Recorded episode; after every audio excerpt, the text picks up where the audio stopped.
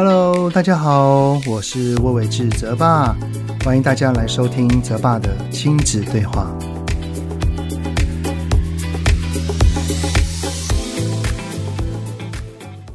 Hello， 你们好，我是亲子教育讲师魏瑋志澤爸，欢迎来到澤爸的亲子对话。在录制 podcast 的当下、哦、孩子已经开学回到学校了，耶、yeah! ！只是啊，才才那个放完鞭炮没几天啊，就陆续的爆出啊哪边的孩童跟老师确诊啊，然后哪一些学校要先暂时的停班停课啊，哇，这些消息其实都会让我们感到忧心忡忡哈。因为好不容易能够稍稍的自在外出了，还至少可以戴着口罩运动一下哦，打个球啊，就就会很担心又要回到前几个月啊那个三级警戒，连去采购啊都要分单日双日的哦这个日子啊。不过担心归担心啦，我们能做的也只是能从自身跟孩子做起啦，就是确实的做好防疫啦。我我相信没有一个人会想要真正的确诊的啊、哦，多半可能都是因为一个叫可能就是哦没差啦，还好吧，没有关系啦哦，像这一些比较有点没那么在意的心态，可能才会出现这个破口的现象哦。所以啊。像是上个礼拜我去健身房运动几次哦，哎呀，真的防疫在家哦，真的蛮少运动的，都在弄弄三餐哦，真的有胖了哦。然后在那个健身房里面一个小时啊，哎，我全程戴着口罩哦，只有在跑步的时候稍稍有一点觉得闷啦，其他使用器材的时候啊都还好。呃，而且我也不太敢喝水，因为要要脱下口罩嘛。可能是因为我是白天早上去的哦，人很少。有一次去哦，加我、哦、也才不过四个人而已啊、哦。而且每一次去啊，我带去的那个随身的酒精瓶，原本我带去都是满的哦。结果运动完回来之后，差不多就要用掉一半了哈，因为任何只要能够接触到的地方一直喷一直喷一直狂喷啊，然后我只要使用过任何器材也都会注意手呢就不要碰到脸，离开了之后呢就立刻用肥皂洗手啊，然后回到家也是马上洗澡啊。所以、啊、这是我我跟我家人的观念，就是面对防疫啊这个看不见的敌人，我们绝对不能够掉以轻心啊。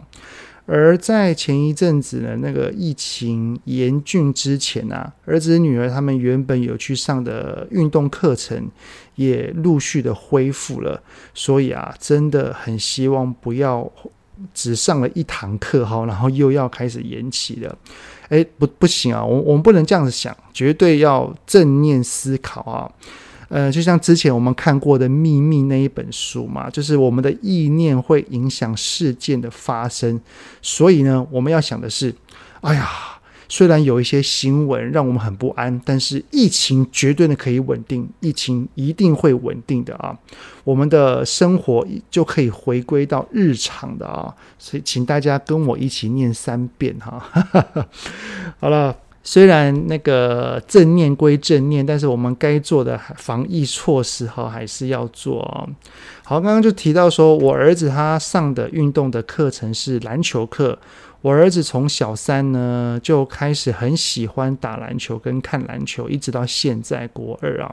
可以可以这么说啊，篮球就是我儿子的热爱，而这个兴趣跟嗜好呢，对于我这一次想聊的主题是有一些关联性的。好，那我们这一集的 podcast 想要聊什么呢？好，我先从一则新闻来跟大家分享哦。对岸在日前释出了一个规范内容，是以保护未成年者的身心健康，严格规定预防未成年者沉迷网络游戏，平日禁打，只有在周五、周六跟周日三天仅能够从晚上八点到九点之间各玩一个小时，也就是说一个礼拜它只有三个小时的时间能够上网啊。这个控管未成年孩子的网络使用时间当然有它的必要性啦、啊，但是只有限制难道就没有其他特别是父母需要做的事情吗？所以这一次来聊的呢，就是孩子好喜欢玩网络游戏，那我们该怎么引导他呢？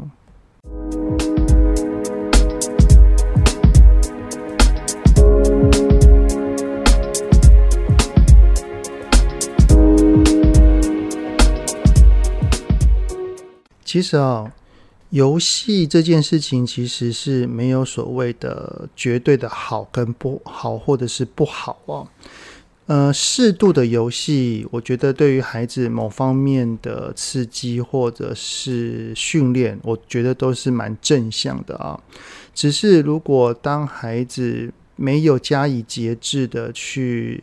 去玩网络游戏的话，那可能就会有一些影响会慢慢的产生啊。那这个主题呢，我在几天前的脸书上面有发表了一篇文章，后来呢，可能就是因为看到这篇文章，有一些家长就私讯给我，然后呢，所以我就想要用这一次 podcast 的方式呢，来做个衍生性的分享啊、哦。嗯，那我所收到的私讯大致的内容呢，有的是来跟我说他孩子的现况，也有的是来请教该怎么做的哦。这些私讯的内容呢，说的是他们的孩子现在在网络沉迷的程度其实是有些严重的，而且啊，这些的年龄呢，孩子的年龄都有些偏大了哦，大概是高中生或大学的年纪，而他们的行为呢，很明显有几个特征，就是坐在电脑桌前哦，他们打网络游戏的时间非常的长，甚至可以说是只要醒着啊，就就是在打电动。然后呢，管教基本上已经没有用了啊、哦。如果是用强制的方式，像是直接断网路啊、拔电源啊，哇，那可能会和会激起孩子很大很大的情绪反应，会整个大爆炸、啊、大失控啊等等的啊、哦。呃，套一句諮商心理师钟颖老师曾经说过的话哦，他说，辅导过这么多的孩子，从未见过一个孩子在犯错中不曾迷惘的哦。呃，我相信沉迷于电玩的孩子，他对于虚度光阴，他也知道是不太对劲的哦，他的内心可能有一些稍稍的不安，但即便如此，为何依然深陷泥沼之中而无法自拔呢？我相信其背后啊，都有着某些的原因或者是事情驱使的他，明明知道是不好的，他但是却还是埋头继续。呃，我曾经看过一部电影啊，叫做《野蛮游戏》，是那个重启的版本，是由巨石强森所主演的啊。它的剧情描述着呢，是一个在真实世界里没有什么很好的表现，呃，庸庸碌碌的。有一天呢，他发现到了一个神秘的游戏机，他跟其他三位朋友一起被吸到里面，成为游戏里的角色。而原本那个是很平庸的男主角，在游戏里面呢，他变身成为各个能力都很强的巨石强森，然后在过程当中呢，他不断的闯关啊、破关啊，解决各式各样的问题啊，然后在这个过程里面，他永远是最无敌的存在。后来呢，最终解决掉了大魔王，破关了，他们准备要回到真实世界里面的时候，这个男主角他犹豫了，他还去问他的伙伴说，诶，我们不要回去了好不好？我们就像在现在一样，每天在一起。这句话的意思是什么？就是他在虚拟的世界里面啊，他感觉到他很强大、很厉害，而这一些的能力展现是在真实世界里面所没有的。虽然主角知道这是假的，但是宁愿待在这里，也不想要回到真实世界里去面对那个没用的自己啊。所以啊，一个孩子他到了理应比较自律的能力的那个年纪，他却呈现出了很严重的网络沉迷，他的背后肯定是有些原因的，或者也可以说是是有一些的需求没有得到满足，那特别是在真实世界里面无法被满足，而他必须要在虚拟世界里面来获得满足。哪一些呢？呃，就很像是成就感啊、价值感啊、认同感啊，那种自信的感觉，或者是被肯定的感觉等等的啊。而这种在真实世界获取不到的匮乏感哦，应该是长期累积而来的，而不是突然发生的哈。在我的新书《引导孩子说出内心话》里面啊，有提到就是一个知名的演说家跟作家叫做塞门西奈克，他曾在一个青少年论坛的一个场所，他分享了千禧世代在职场上到底出了什么问题的这个主题。他在里面就讲述了啊，当我们有焦虑、压力或心情不好的时候，如果是利用外在物质，像是玩手机啊、打电动啊、关注社群软体啊，还有抽烟、赌博、喝酒啊等等的啊，来让大脑获得快感的多巴胺，虽然心情变好了，但也容易因此而习惯用此外在物质，透过麻痹的效果来处理焦虑感，慢慢的就会从依赖到沉迷，到最后严重的结果叫做成瘾。而它里面所提到的这个东西多巴胺，可以称之为叫做快乐激素，它能够缓解我们心中的压力、焦虑和不安的情绪。只是啊，如果是透过外在的物质来获取，那最严重的就像刚刚所讲的嘛，会走向沉迷或成瘾。所以啊，当我们有压力、焦虑或不安的时候，应该要透过的是所谓内在的力量来获取多巴胺，进而释放压力，让心情整个放松，如此才不会过度的去依赖外在。而那而这些所谓的内在的力量啊，就如同我在那个前几天的文章里面所写的，就是两个叫做高度投入的热爱事物，以及与人深度的情感连结。我相信啊，只要拥有了这两项，在孩子的心中，他的顺位肯定会是高于网络游戏的。因为呢，我们的孩子会从热爱事物跟他人连结之中来获得所谓内在最渴望的成就感啊、价值感跟认同感这些东西。当他的内心哦是有被滋润的，他就无需饥渴得到虚拟世界来找寻这些水源啊。所以啊，我从小其实就培养我的儿子跟女儿，当他们呃，因为 三 C 因为电动而被限制之后的一些空档时间，我就让他们无聊。一个人无聊了，他就会去思考说我喜欢什么，所以就从那个过程当中啊，我的儿子呢，他就找到他的热爱的事物，就是篮球跟钢琴，而我的女儿呢，就是阅读跟手作。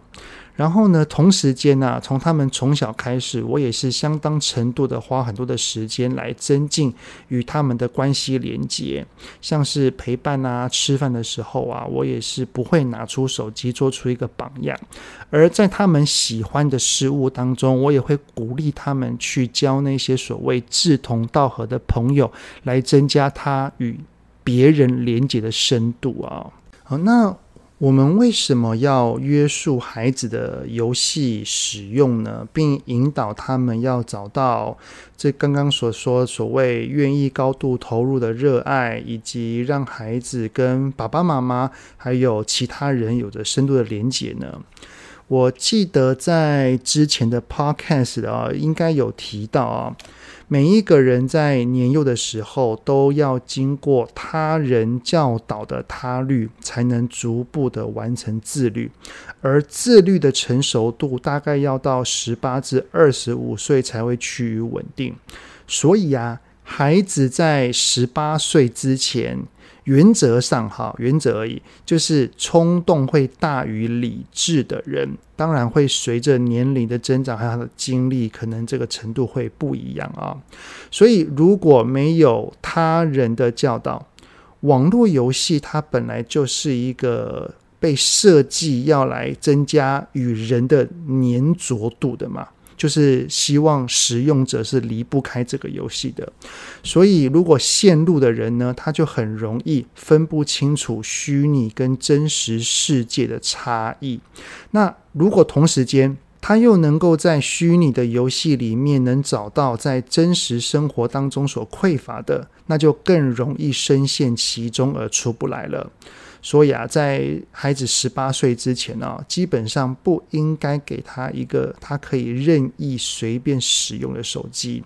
他的 三 C 使用包含了网络游戏啊等等的，都应该要爸爸妈妈的引导或者是督导的啊。那该怎么管呢？大原则来说啦，是要从严格，然后慢慢的依照自律能力而逐步的放宽。不应该是小学的时候很严格，然后到了国中，好啦，给你吧，然后就放宽了，然后发现不太对劲了哈，然后再严格，如此只会引发更多的冲突而已啦。好，详细的关于 三 C 的一些管教的方式哦，因为它其实蛮多的方法的哦，那再找时间哦，用另外一集的方式来做来做分享好了哦。好，那我想要再用另外一种角度来跟大家分享跟思考啊。我相信很多的大人他也是很喜欢玩网络游戏的，那当然啦，也会有沉迷的程度的差异。呃，像我自己啊，以我自身来举例子啊，我我之前其实也有玩过啊，我也下载，因为这都免费的嘛，它只有有一些东西你可能要更高的装备或是什么东西才需要付费，在一开始完全都是免费的，所以我也曾经下载过非常非常多来来来玩哦。不过我没玩几天，其实就不是那么想玩了。为什么呢？因为我发现到我根本没有时间。好，那这些时间又分到哪里去了呢？因为啊，我后来发现到，因为我要工作，我要演讲，我要写文章，然后我要陪小孩，还要跟老婆，然后我们要一起做家事，一起煮饭，然后睡前呢，我要也也要跟老婆一起聊聊天等等的哦。那我有我的工作要做，我有我的身份要顾，我当了演讲者，那我就要用心的去准备我的演讲。我有了孩子，我也要把爸爸的这个角色给做好。我有了老婆，那我应该也要把我老公的角色给做好。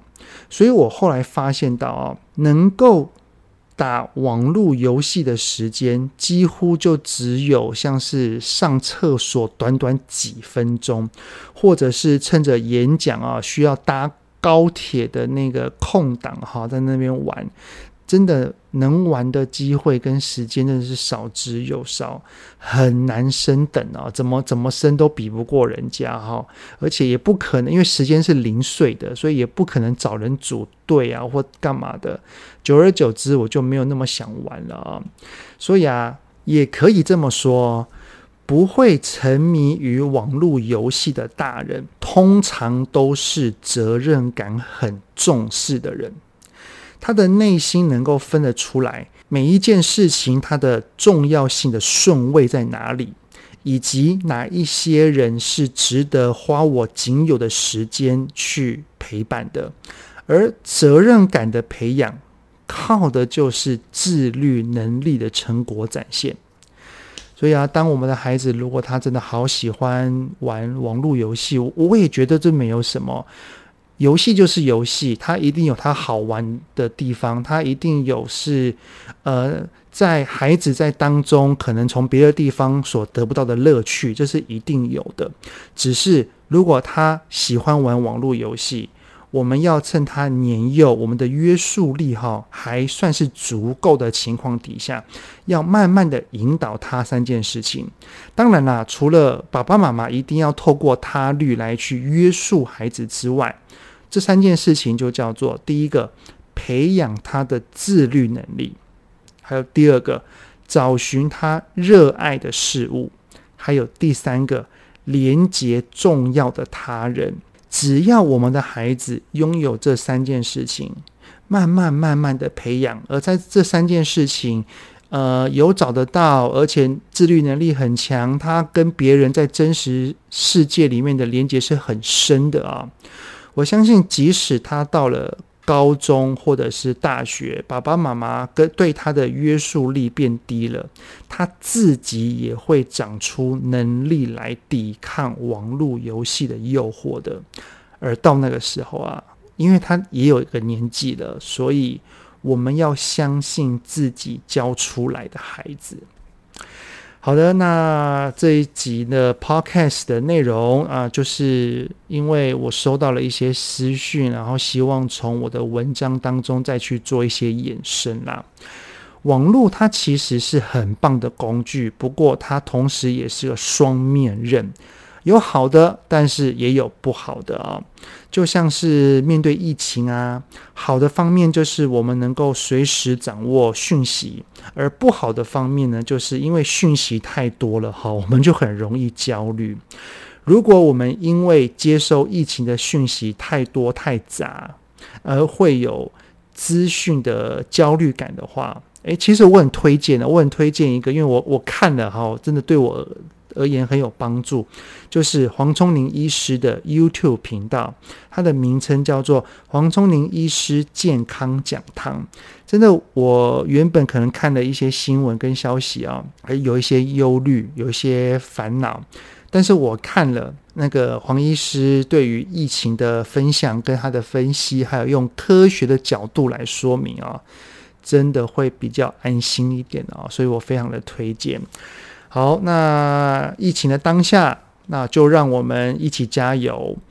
如果孩子呢，他可能也要减少外出嘛，他在家的时间，他是很喜欢玩线上游戏的，我们就加以约束，然后培养他刚刚的三件事情。我相信啊，我们一定可以好好的平安度过这一个学期的，加油，我们一定可以的。好，那泽爸的亲子对话这一集的 podcast 就到这边啦，我们下次再见咯，谢谢你们的聆听，拜拜。